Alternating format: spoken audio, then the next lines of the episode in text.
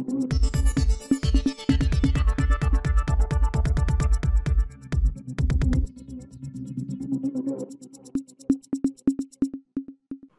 இது news focus Tamil இன்றைய நேர்காணலில் நாம் சந்திக்க இருக்கும் சிறப்பு விருந்தினர் அண்ணா திராவிட மக்கள் முன்னேற்ற கழகத்தின் பொதுச் செயலர் மற்றும் வழக்கறிஞர் திரு பசுமன் பாண்டியன் அவர்கள். வணக்கம். வணக்கம். திமுக அமைச்சர் இலாக்கா இல்லாத அமைச்சராக செந்தில் பாலாஜி அவர்கள் தொடர்ந்து நீடிச்சிட்டு இருக்காரு. சிறையில இருக்காரு அவரு. அவருக்கான அஹ், ஜாமீன் அப்படிங்கிறது தொடர்ச்சியாக வந்து மறுக்கப்பட்டுட்டு வரக்கூடிய நிகழ்வு நம்ம பார்த்துட்டு இருக்கோம் நேற்றைக்கு அவரோட ஜாமீன் வந்து மறுக்கப்பட்டிருக்கு. அஹ், அவரோட ஜாமீன் மறுப்பதற்கு பின்பு இருக்கக்கூடிய அரசியல் அந்த நிகழ்வுகளை நீங்க எப்படி பாக்குறீங்க உயர் நீதிமன்றங்களை பொறுத்தளவில் இன்றைக்கு தெளிவான தீர்ப்புகளை நீதிமன்றங்கள் வழங்கி கொண்டிருக்கிறது.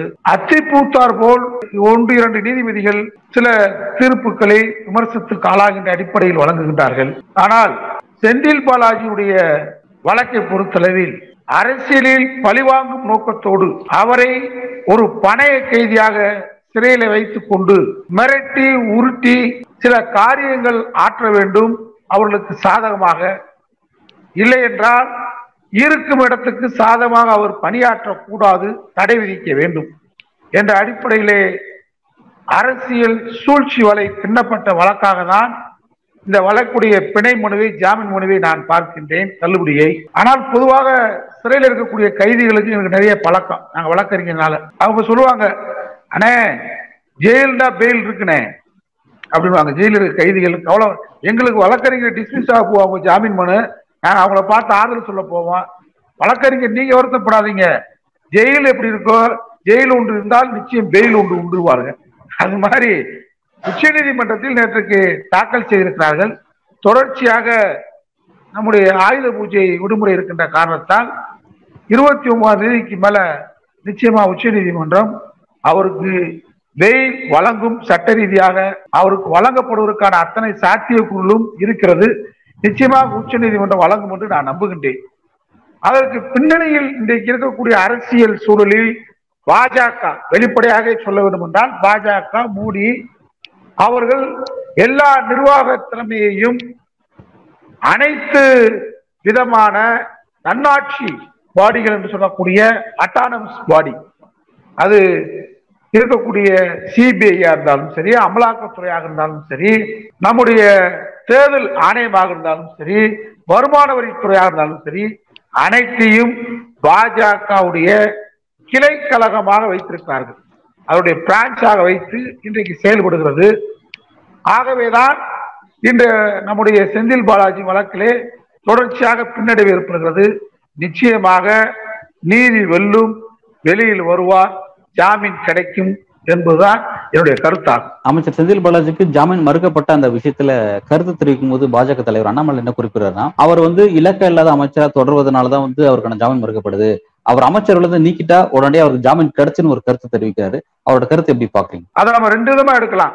ஒண்ணு அவர் ஐபிஎஸ் படிக்கவே இல்லை ஒழுங்கா படிக்கல. ஐபிஎஸ் ஒழுங்கா பணியாற்றல தான் என்னைய மாதிரியுடைய குற்றச்சாட்டு.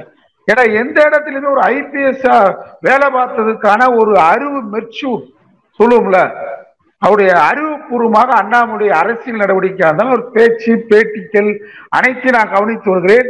வெறுப்பு விருப்பின்றி நான் ஒரு பொதுநலமான அனைவர் மீதும் அன்பும் ஒரு மரியாதை வைத்திருக்கக்கூடியவன் நான். ஆனா அந்த அடிப்படையில் பார்க்கின்ற பொழுது அண்ணாமலை இருக்கின்ற கட்சி எனக்கு பிடிக்கணுன்றதுக்காக அண்ணாமலை பிடிக்கலன்னு சொல்லல. ஆனா அண்ணாமலை நடவடிக்கை ஒரு ஐபிஎஸ் அதிகாரியாக வேலை பார்த்தாரா? ஒழுங்கா ஐபிஎஸ் படிச்சாரா? அவர் ஆடு மேய்க்கிறதுக்கு கூடிய தகுதி கூட ஆடு மேய்க்கிறதுக்கு ஒரு தகுதி வேணும். ஆனா அதை மேய்க்கிறதுக்கு கூட ஒரு தகுதி இல்லாத ஒரு மனிதனாகத்தான் நான் அண்ணாமலையை பார்க்க விரும்புவேன். இது மாதிரி பல பேட்டிகள். நீங்க இப்ப நான் கேட்டீங்க ஜாமீன் ஏன் கிடைக்கலன்னு கேட்டீங்க. அதற்கு பின்னாடி அரசியல் சதிவரை பின்னப்பட்டிருக்கிறது. ஆனால் சட்ட ரீதியாக அவருக்கு ஜாமீன் கொடுப்பதற்கான நியாயபூர்வமான சட்ட காரணங்கள் இருக்கிறது. உச்ச நீதிமன்றம் வழக்குன்னு சொல்றேன். இப்ப இவர் ரெண்டு விதமா ஒண்ணு எடுக்கலாம். ஒண்ணு அவர் லாக்கா இல்லாத அமைச்சரா இருக்கிறனால அவருக்கு ஜாமீன் கிடைக்கலன்னு சொன்னா இப்படி சட்டத்துல எங்கேயாவது இருக்கா? ஜாமீன் கேட்கறது எது எப்படி கேட்பான்? நாங்கள் சிறையில் இத்தனை நாளா இருக்கிறாரு அவருக்கு உடல்நலம் சரியில்லை. இதை வெளியே வந்தா சாட்சிகளை கலைக்க மாட்டார் வழக்கிற்கு ஒத்துழைப்பு கொடுப்பார் எங்கேயும் ஓட மாட்டார் தப்பிக்க மாட்டார். அவர் சாதாரண அல்ல ஒரு அம்மா புரட்சித்துறை அம்மா காலத்தில் அமைச்சராக இருந்தவர் இப்பொழுதும் பொறுப்பான அமைச்சராக இருக்கிறார். ஆகவே அவர் எஸ்கேப் நாட்டை விட்டு ஓடி போறதுக்கு வழி இல்லை. சாட்சிகளை கலைக்க மாட்டான். மற்றபடி நீதிமன்றம் சொல்லக்கூடிய எல்லா கண்டிஷன்ஸ் அதை ஒத்துக்கொள்வார். நீங்க ஜாமீன் கொடுங்கன்னு கேட்கிறான். இதான் ஜாமீன் நடைமுறை. ஆனா எந்த இடத்துல ஒரு அமைச்சரா இருக்கிறதுனாலயோ லாக்கா இல்லாத அமைச்சரா இருக்கிறதுனாலயோ அவருக்கு ஜாமீன் கிடைக்கலன்னு எங்கேயாவது டிஸ்மிஸ்ல காரணம் சொல்லிருக்காங்களா இன்னைக்கு உச்ச உயர் நீதிமன்றம் மனுவை தள்ளுபடி செய்திருக்கிறது ஜாமீன் மனுவை பிணைய மனுவை. அது என்ன சொல்லியிருக்காங்க? அமலாக்கத்துறையில எதிர்ப்பு தெரிவிக்கிறாங்க. அவருடைய தம்பி அசோக் குமார் இன்னும் வந்து தலைமறை அவரை நாங்க இன்னும் பிடிக்கல. அதுல விசாரணை இன்னும் முடிவடையலை. இன்வெஸ்டிகேஷன் இஸ் நாட் ஓவர் அதாவது விசாரணை முடியவில்லை என்று விசாரணை அதிகாரிகள் சொன்னால் ஐஓ இன்வெஸ்டிகேஷன் ஆபீசர் சொன்னால் அதுல நீதிமன்றம் பரிசீலிக்கும். ஆனா அசோக் குமாரையும் செந்தில் பாலாஜி இணைக்க வேண்டிய அவசியம் இல்லை. இவற்றை விசாரிக்க வேண்டியது அனைத்து விசாரிச்சாச்சு. அளவு சாட்சிகளை கிடைக்குமான நம்பிக்கையோடு நீதிமன்றம் வழங்கும். இதுதான் முறை. ஆனா லாக்கா இல்லாத அமைச்சர்னாலதான் கொடுக்கல. அமைச்சரா இருக்கிறனாலதான் கொடுக்கலன்னு அண்ணாமலை சொல்றது. தன்னுடைய அனுபவம் இல்லாத தனத்தை நான் ஒரு ஐபிஎஸ் அதிகாரியை இருந்தோம். அதுல முழுமையாக பயிற்சி பெற்று தான் இருந்தோம் என்பதை பட்டவர்த்தனமாக அவருடைய பேட்டி தெரியுது. ரெண்டாவது இன்னொன்னு இந்த பேட்டி மூலம் அவர் என்ன நினைக்கிறாருன்னு கேட்டா ஸ்டாலினை மிரட்டுறாரு லாக்கா இல்லாத அமைச்சர் பதவியை நீங்க வச்சிருக்கிறனாலதான் அவருக்கு வந்து ஏன்னா அவர் லாக்கா இல்லாத அமைச்சரா இருக்கிறதுனால கொங்கு மண்டலத்தில் ஒரு பெருமை. திராவிட முன்னேற்ற கழகத்திற்கு ஒரு வலிமை.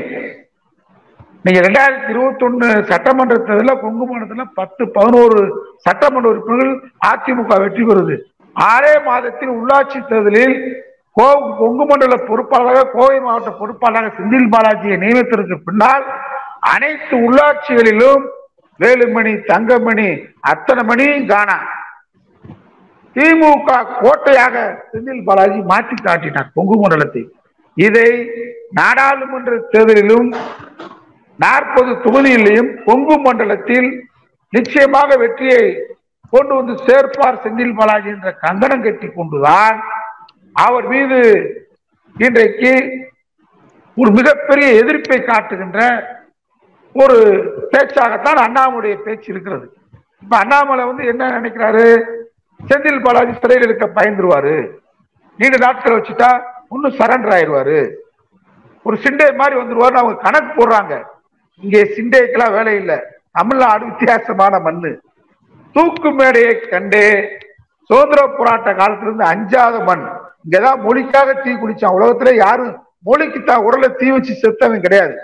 தமிழ்நாட்டில் தான் அன்னை மொழிக்காக தீக்குடி செலுத்த ஊர். ஊரு அதனால இங்க வந்து அடக்குமுறையை கண்டு செந்தில் பாலாஜியோ திராவிட முன்னேற்ற கழகமோ திராவிட இயக்கமோ தமிழ்நாடோ அஞ்சாது.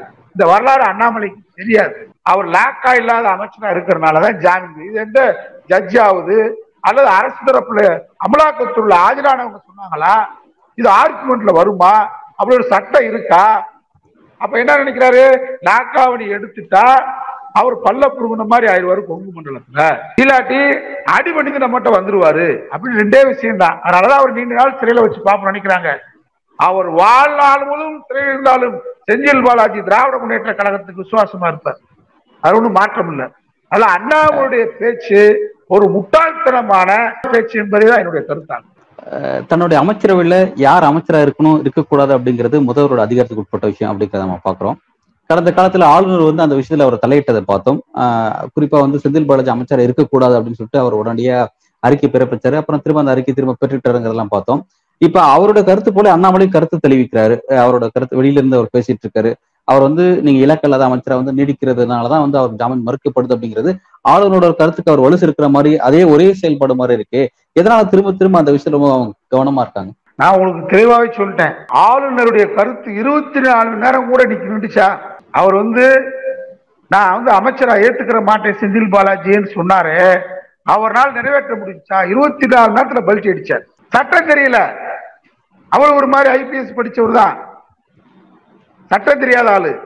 நீங்களா ஐபிஎஸ் படிச்சாங்களா? இல்ல ஏன் இந்த சொல்லுவாங்களே காப்படிச்சு பாஸ் பண்ணி வந்தாங்களான்னு தெரியல. இந்த கவர்னரு இந்த அண்ணாமலை எல்லாம் ஒரே குட்டையில ஒரு மட்டையை மாதிரி இருக்காங்க. முதலமைச்சருக்கான அதிகாரத்தில் மக்களால் தேர்ந்தெடுக்கப்பட்ட முதலமைச்சர் யார மந்திரியா வச்சுக்கணும் யார மந்திரியா வைக்கக்கூடாதுன்னு அவருக்கு அதிகாரம் இருக்கு. இவர் ஒரு பீன் முதலமைச்சர் யார மந்திரியா இருக்காரோ அவருக்கு நீ பதவி பிரமாணம் செய்ய வைக்க வேண்டிய கடமைதான் ஆளுநருக்கு உண்டு. அவங்களுக்கு என்ன எரிச்சல் இருக்கு சொன்ன மாதிரி செந்தில் பாலாஜி இளைஞர். அந்த கொங்கு மண்டலத்தில் திராவிட முன்னேற்ற கழகத்திற்கு மிகப்பெரிய ஒரு வலு சேர்க்கக்கூடிய ஒரு ஆற்றல் மிக்க செயல் வீரர். நாற்பது நாடாளுமன்ற தொகுதிகளில் பெரும்பான்மையாக இருக்கக்கூடிய கொங்கு மண்டல மேற்கு மண்டலத்தில் வெற்றி கனியை குவித்து திராவிட இயக்கத்துக்கு சேர்ப்பார் இந்த ஆற்றலாளர். ஆகியோருடைய ஆற்றலை முடக்க வேண்டும் அடக்க வேண்டும் ஒடுக்க வேண்டும் என்ற ஒரு தீய எண்ணத்துடன் தான் சட்டத்துக்கு புறம்பான கருத்தை கவர்னர் பேசுகிறார்.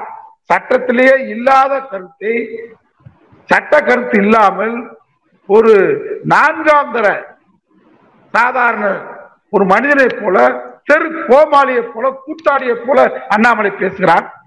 ஆளுநர் கருத்துக்கு வலு சேர்க்க முடியாது. ஆளுநர் கருத்து ஏற்கனவே வலு இழந்து விட்டது. இந்த கருத்து வலு இழந்த கருத்து சட்ட கருத்து அல்ல. சட்டமன்ற ஜனநாயகத்துக்கு விரோதமான கருத்து. மக்கள் ஜனநாயகத்துக்கு விரோதமான கருத்து. அம்பேத்கர் எழுதிய அரசியலமைப்பு சட்டத்துக்கு முற்றிலும் விரோதமான கருத்தை கவர்னர் பேசுகிறார். அந்த வலு இழந்த கருத்துக்கு அண்ணாமலை வலு சேர்த்து நிற்பது மேலும் அந்த கருத்து மக்களால் எள்ளி நகாடப்பட்டு இவர் மக்களால் புறக்கணிக்கப்படுகின்ற மனிதர்களாக தமிழகத்தில் காட்சி தருவார்கள். செந்தில் பாலாஜி அவர்களுக்கான ஜாமீன் மறுப்பு அப்படிங்கறத வந்து வரக்கூடிய நாடாளுமன்ற தேர்தலில் கொங்கு மண்டலத்துல பாஜகவுடைய வெற்றியை வந்து பாதிக்கக்கூடாது. அதுக்காக தான் அவருக்கான ஜாமீன் வந்து மறுக்கப்படுது அப்படிங்கிற விஷயத்தை குறிப்பிடுறீங்க. சரி அவருக்கு இறுதி வரை ஜாமீனே கிடைக்காம போயிட்டா கூட வரக்கூடிய நாடாளுமன்ற தேர்தலில் திமுக கூட்டணிக்கு கொங்கு மண்டலத்துல வாக்கு எப்படி கிடைக்கும்? அதுக்கு பாஜக எதிர்பார்க்கறது அங்க நடக்குமா? தமிழகத்தை பொறுத்தளவில் எனக்கு ஜென்மங்களெல்லாம் நம்பிக்கை இல்லை. ஏழு பிறவி மூணு பிறகு நம்பிக்கை இல்லை. ஆனா அவர்கள் ஆன்மீக பாணியிலே சொல்லணும்னா அவர்கள் எத்தனை பிறவி எடுத்து வந்தாலும் சரி அண்ணாமலை நடை பயணமா போனாலும் சரி நடை பிணமா போனாலும் சரி தமிழ் மண்ணை பொறுத்த அளவில் கொங்கு மண்டலம் மட்டுமல்ல ஒட்டுமொத்த தமிழ்நாடு முப்பத்தி ஒன்பது நாடாளுமன்றம் பாண்டிச்சேரி சேர்த்து நாற்பது. நாற்பது நாடாளுமன்றத்திலும் பாஜக ஜாமீன் தொகை கூட வாங்க முடியாது. அவர்கள் தமிழ் மண்ணில் மண்ணை கவுவது உறுதி. கடந்த காலத்தை விட வாக்குகளில் மூணு சதவீதம் ரெண்டு சதவீதம் வாங்கினாங்க. இந்த முறை ஒரு சதவீதம் கூட வாங்க முடியாத அளவுக்கு கேவலமாக கீழ்த்தரமாக தள்ளப்படுகின்ற ஒரு கட்சியாக பாஜக தமிழகத்தில் திகழும். ஏனென்று கேட்டால் பத்தாண்டுகள் அவர்கள் ஆட்சி காலத்தில் இருந்தபோது தமிழ்நாட்டுக்காக ஒரு நன்மையும் செய்யவில்லை. விரல் நீட்டி செல்லக்கூடிய எந்த நன்மையும் செய்யவில்லை. அண்ணாமலை தன்னுடைய நடைப்பயணம் என்ற பேர்ல சொகுசு பயணத்தில். நடக்கவே இல்லை அவரு. நடக்கவே இல்லை சொகுசு கார்ல போயிட்டு இருக்காரு. ஆனா அந்த நடைப்பயணத்துக்கு எத்தனை விடுமுறை எத்தனை லீவ் லெட்டரு இன்னைக்கு கூட லீவ் லெட்டர் விட்டுருக்காரு மறுபடியும். நேத்தான் தொடங்கினாரு மறுபடியும் ஜாயின் பண்ணாரு. இப்ப நம்ம பங்கார் அடியிலார் இறந்து போனதை வச்சு ரெண்டு நாளைக்கு லீவு லீவ் லெட்டர் கொடுக்குற மண்ணை அப்போ ஒழுங்கா படிச்சிருக்க மாட்டாரு. காலேஜ்லயே ஸ்கூல்லயே ஒழுங்கா படிச்சிருக்க மாட்டாரு. லீவ் லெட்டர்ல கொடுக்குற மன்னனா இருக்காரு. இந்த நடைப்பயணமே நடக்கல வைகோ நடந்தாரு. தமிழ்நாட்டுல அவர் படாத அவர் கால் படாத மண்ணே கிடையாது. அது நடைப்பயணம். அவர்னாலேயே தமிழ்நாட்டில் ஒரு முதலமைச்சர் இடத்துக்கு வர முடியல. நீங்க ஏற்கனவே ஒன்றும் இல்லாத கட்சி. செந்தில் பாலாஜி சிறையில வச்சிருந்தா கொங்கு மண்டலத்துல தேர்தல் நடக்கும்போது உள்ள இருந்தா இன்னும் கூடுதலான இடங்களை திராவிட முன்னேற்ற கழகம் பெறும். அதுல எந்த மாற்றம் இல்லை. செந்தில் பாலாஜி வந்தா கூட கொஞ்சம் கடுமையா உழைக்கணும். உழைக்காமலே திமுக கொங்கு மண்டலத்துக்கு வெற்றி பெறும் என்றால் அவரை தொடர்ந்து சிறையிலே வச்சிருக்கணும். அவதான் அந்த மக்கள்கிட்ட கோப அலை அந்த கோப கனல் பாஜக எதிரான கோப அலை வீசும் கொங்கு மண்டலத்தில் அதோட மாற்றம் இல்ல. அத செந்தில் பாலாஜி வெளியே வர்றதை விட உள்ள இருந்தா திமுகவுக்கு அதிக லாபம். பாஜகவுக்கு எதிரான வந்து ஒரு கோப அலைகள் வந்து தெரியுது அப்படிங்கிறீங்க. பட் அந்த மாதிரி நான் எந்த விஷயமும் தெரியல. அண்ணாமலையினுடைய அந்த எண்மண் எண்மக்கள்ன்றத யாத்திரை தான் அவர் போறாரு. அங்கதான் மக்கள் கூடுறாங்க அப்படின்ற செய்திகள் வெளிவந்துட்டே இருக்கு. அதன் காரணமா இருபத்தைந்து சதவீத வாக்குகள் தங்களுக்கு உயர்ந்திருக்கு அப்படின்னு சொல்லிட்டு இணையமைச்சர் எல் முருகன்லாம் வந்து கருத்து தெரிவிக்கிறாரு. அந்த அளவுக்கு இருக்கு. நீங்க வந்து பாஜக குறைச்சி மதிப்பெற்ற மாதிரி இருக்கு. நீங்க ஊடகவியாளர் எனக்கு வேண்டிய நண்பர். இந்த பேட்டியை ரெக்கார்டு பண்ணிக்கிறங்க நாடாளுமன்ற தேர்தல் முடிஞ்சது முதல் பேட்டி நம்ம பேட்டி தான். இருபத்தஞ்சு சதவீதம் பாஜக வாங்கிட்டா. இன்னும் ஓப்பனாக சொல்றேன் விளப்பிடியா சொல்றேன். சின்னம்மா சசிகலா மாவீரன் தினகரன் நம்ம ஓபிஎஸ் ஏசி சண்முகா பெரிய லட்சக்கணக்கான கையில வச்சிருக்கிற பாரிவேந்தர் இன்னும் சில கட்சி இருக்காங்க அவங்க பேர்லாம் சொல்ல விரும்பல. அவங்களாம் நய வாயில சொல்லி பெரிய ஆளாக்க விரும்பல அவங்க அதான் கூட்டணி பாஜக கூட்டணி. இந்த எல்லாம் சேர்ந்து இருபத்தஞ்சு சதவீதம் வாங்கிட்டா என் வாழ்நாளில் உங்களுக்கு கொடுக்குற கடைசி பேட்டி அது. நான் அரசியலுக்கு முன்னால் உறுதியாக சொல்றேன் தமிழ்நாட்டு தமிழ்நாடு மக்களோடு நான் இரண்டரை கலந்தவன் மக்களுடைய உணர்வுகளை கண்ணாடி போல் பிரதிபலிக்கிறேன் உங்ககிட்ட. நான் மக்களோடு நாற்பது ஆண்டு காலம் இருபத்தி எட்டு வருஷம் வக்கீல். நாற்பது ஆண்டு பொது வாழ்க்கையில் இருக்கேன். ஆயிரத்தி தொள்ளாயிரத்தி எழுபத்தி ரெண்டு சட்டமன்ற நாடாளுமன்ற தேர்தலில் பணியாற்றிருக்கிறேன். உள்ளாட்சி மன்ற தேர்தலில் பணியாற்றிருக்கிறேன். நானே இரண்டு முறை நாடாளுமன்றத்துக்கு போட்டியிருக்கிறேன் ஒரு முறை மாநகராட்சி மதுரை மாநகராட்சி மேயருக்கு போட்டிட்டு இருக்கிறேன் நான் கள போராளி தேர்தல் கள போராளி. அதனால மக்களுடைய நாடி துடிப்பு அதுன்னு சொல்றேன். நீங்க எல்முருகன் முருகனை தூக்கிட்டு வேல் பொடுத்து போனார். வேல்முருகி இணையமைச்சர் நிதியமைச்சர் சொல்றாண்டீங்களே அவர் போனாரு முருகனை தூக்கிட்டு. அவர் தாராபுரத்துல ஜெயிக்க முடிஞ்சா? தாராபுரம் சட்டமன்றம் ரெண்டாயிரத்தி இருபத்தி ஒண்ணுல வெற்றி பெற முடிஞ்சா? ஒரு நம்மாலு என் மக்கள் என் என் மண்ணுன்னு போறாரு. அராக்குச்சியில் வெட்டி வர முடிஞ்சா? இப்ப அவர் போறது யாரு? ஐநூறு பேர். ஐநூறு பேர் பெர்மனன்ட் சம்பளம் சொகுசு கார். இரவுல தங்கல் கேரவன் நடிகர் நடிகைகள் பயன்படுத்திய கேரவன். அதுல ஐநூறு பெண்கள் ஐநூறு பெண்களுக்கு ஐநூறு பேர் பெண்கள். அவங்களே ஓப்பன் அழைப்பு. அந்த மலமாடுன்னு ஒருத்தர் இருக்காரு அங்க ரெட்டி. அந்த ரெட்டி அழைப்பே கொடுத்து பெண்கள்கிட்ட பேசின காட்சி என்கிட்ட இருக்கு. அவங்க தான் போறாங்க கூட. அவங்க தான் இரவு பாதுகாப்பு பெண்கள் ஆண்களுக்கு பாதுகாப்பு தொண்டர்படை. இதோட போறாரு பொதுமக்களுக்காக அவர் நடைப்பயணத்துல என் மக்கள் என் மண்ணுன்றல எந்த இடத்துலயாவது அந்த மண்ணை பற்றியும் அந்த மக்களை பற்றியும் பேசியிருக்காரா? நான் அந்த தலைப்புக்கே வர்றேன். பத்தாண்டு காலம் ஆட்சியில் இருந்திருக்கீங்க. நேற்று கூட அவினாஷ்ல ஒரு மத்திய அமைச்சர் வந்து தொடங்கி வச்சிருக்காரு. அந்த மத்திய அமைச்சர் பத்து வருஷம் அமைச்சராக தான் இருந்தாரு. அந்த மாவட்டத்துக்கு அவினாசிக்கு இன்னைக்கா வந்திருக்காரா?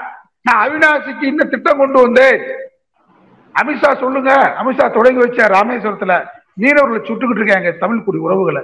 இலங்கை தமிழ் பிரச்சனைக்கு பத்தாண்டுகளில் தீர்வு ஏற்பட்டதா? மீனவர் பிரச்சனைக்கு தீர்வு ஏற்பட்டதா?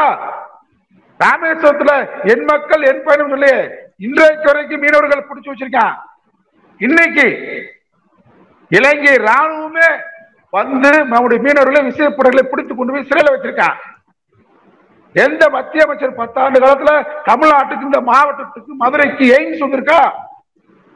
எய்ம்ஸ் எய்ம்ஸுக்கு அடிக்கல் நாட்டும் போது வட மாநிலங்களுக்கு மூணு மாநிலங்கள் நிறைவேற்றினார்கள்.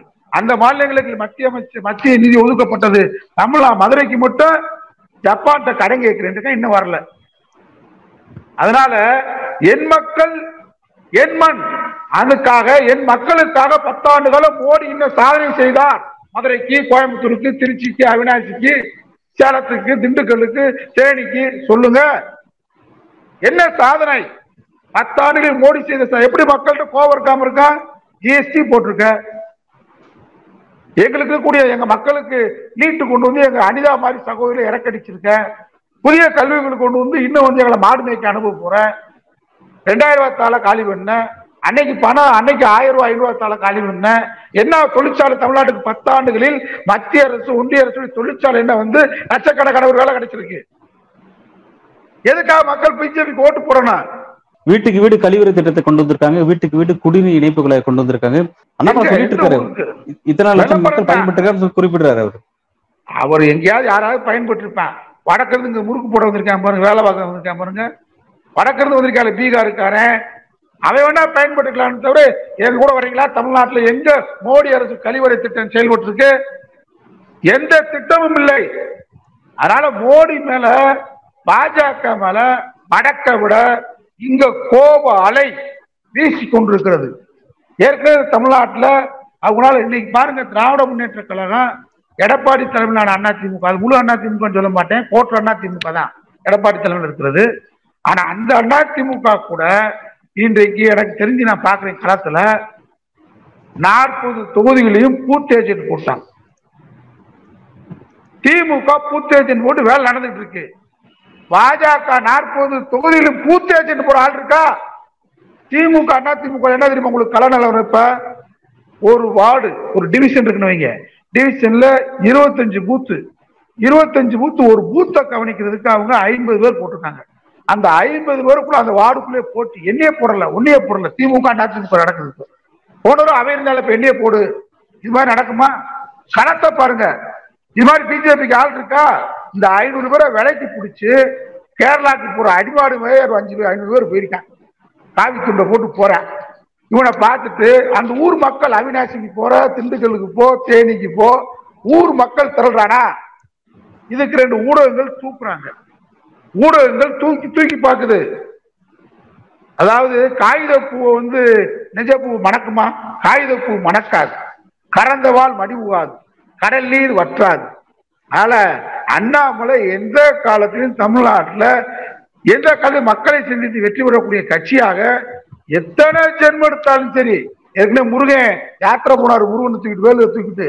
இப்ப அண்ணாமலை நடந்து போற நடந்தாலும் சரி தமிழ்நாடு முழுவதும் நீ வந்து உருண்டு போனாலும் சரி உருண்டு திரண்டு போனாலும் சரி தமிழ் மக்களை பொறுத்தளவில் நிச்சயமாக திராவிட இயக்கத்திற்கு பெரியார் பெயரை சொல்லக்கூடிய இயக்கம் அண்ணா பெயரை சொல்லக்கூடிய இயக்கம் அந்த இயக்கங்களுக்கு தான் இங்கே வாக்களிப்பார்களே தவிர பாஜக என்ற கட்சியே இந்த தமிழ்நாட்டுக்கு பல கிராமங்களுக்கு அடையாளமே தெரியாது. மோடியை யாருன்னு கேட்பான் நீங்க என் கூட வாங்க. எங்க ஊர் பக்கம்லாம் கடவுளை குண்டு கண்டம்னூர் வருஷ நாடு தும்ம குண்டு இருக்கு வாங்க கும்மணந்தூர் இந்த ஊர்ல உங்களுக்கு தெரியுமா? என் கூட வாங்க மோடி படத்தை கொண்டுட்டு வாங்க உதவியாளர். இவர் யாருன்னு கேட்போம் மோடின்னு சொல்லிட்டா நீங்க சொல்ற நான் கேட்கிறேன்.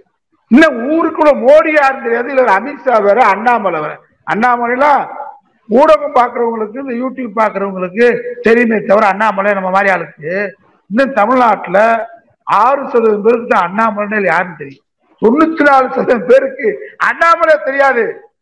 தமிழ்நாடுகளும் தெரிஞ்ச தலைவர் இன்னைக்கு யாருன்னு கேட்டா மு க ஸ்டாலின் தெரிய எடப்பாடி பழனிசாமி பல கிராமத்துக்கு தெரியாது. அப்படி இருக்கு நிலவரம் இன்னைக்கு இவ்வளவு யூடியூப் இவ்வளவு தொலைக்காட்சி ஒரு ஒரு நிமிடத்துல ஒரு நொடியில உலகத்தில் நடக்கக்கூடிய செய்திகளை ஒரு குடைகள் கொண்டு வந்திருக்கான் அப்படி இருந்து இன்னும் குக்கிராமங்கள் மலை கிராமங்கள்ல கருணாநிதி எம்ஜிஆர் ஜெயலலிதா ஸ்டாலின் இப்படி தெரியும் அது அண்ணாமலை என்னைக்கு இங்கெல்லாம் போய் வர்றது? ஆன்டிபயோட்டிக் தொகுதியில் கிடக்கு உள்காடு தண்டவனூர்ல இருந்து அங்கதான் வாக்காளர்களே ஒன்றரை லட்சம் பேர் இருக்கா? ரெண்டு லட்சம் பேர் ஆன்டிபயோட்டிக் தொகுதியில் ஒன்றரை லட்சம் பேர் இருக்கிற தொகுதி. லோயர் கேம்ப் வரைக்கும் இருக்கு. வெள்ளிமலை வரைக்கும். தெரியுமா? அதனால அண்ணாமலை எங்கேயா நடந்துட்டு திரிவா. புறம்போக்கு மாதிரி திரிவானே தவிர அண்ணாமலைக்கு தமிழ்நாட்டு மண்ணிற்கும் இந்த கலாச்சாரத்திற்கும் எதிரான கட்சி பாஜக. அதனால தமிழகத்தை பொறுத்தளவில் திராவிட இயக்கம்தான் பல்வேறு கேள்விகளுக்கு ரொம்ப கலா யதார்த்தமான உதாரணங்களோட விளக்கங்கள் கொடுத்துருக்கீங்க. மிக்க நன்றி இந்த நேர்காணல் இணைந்தமைக்கு. நன்றி.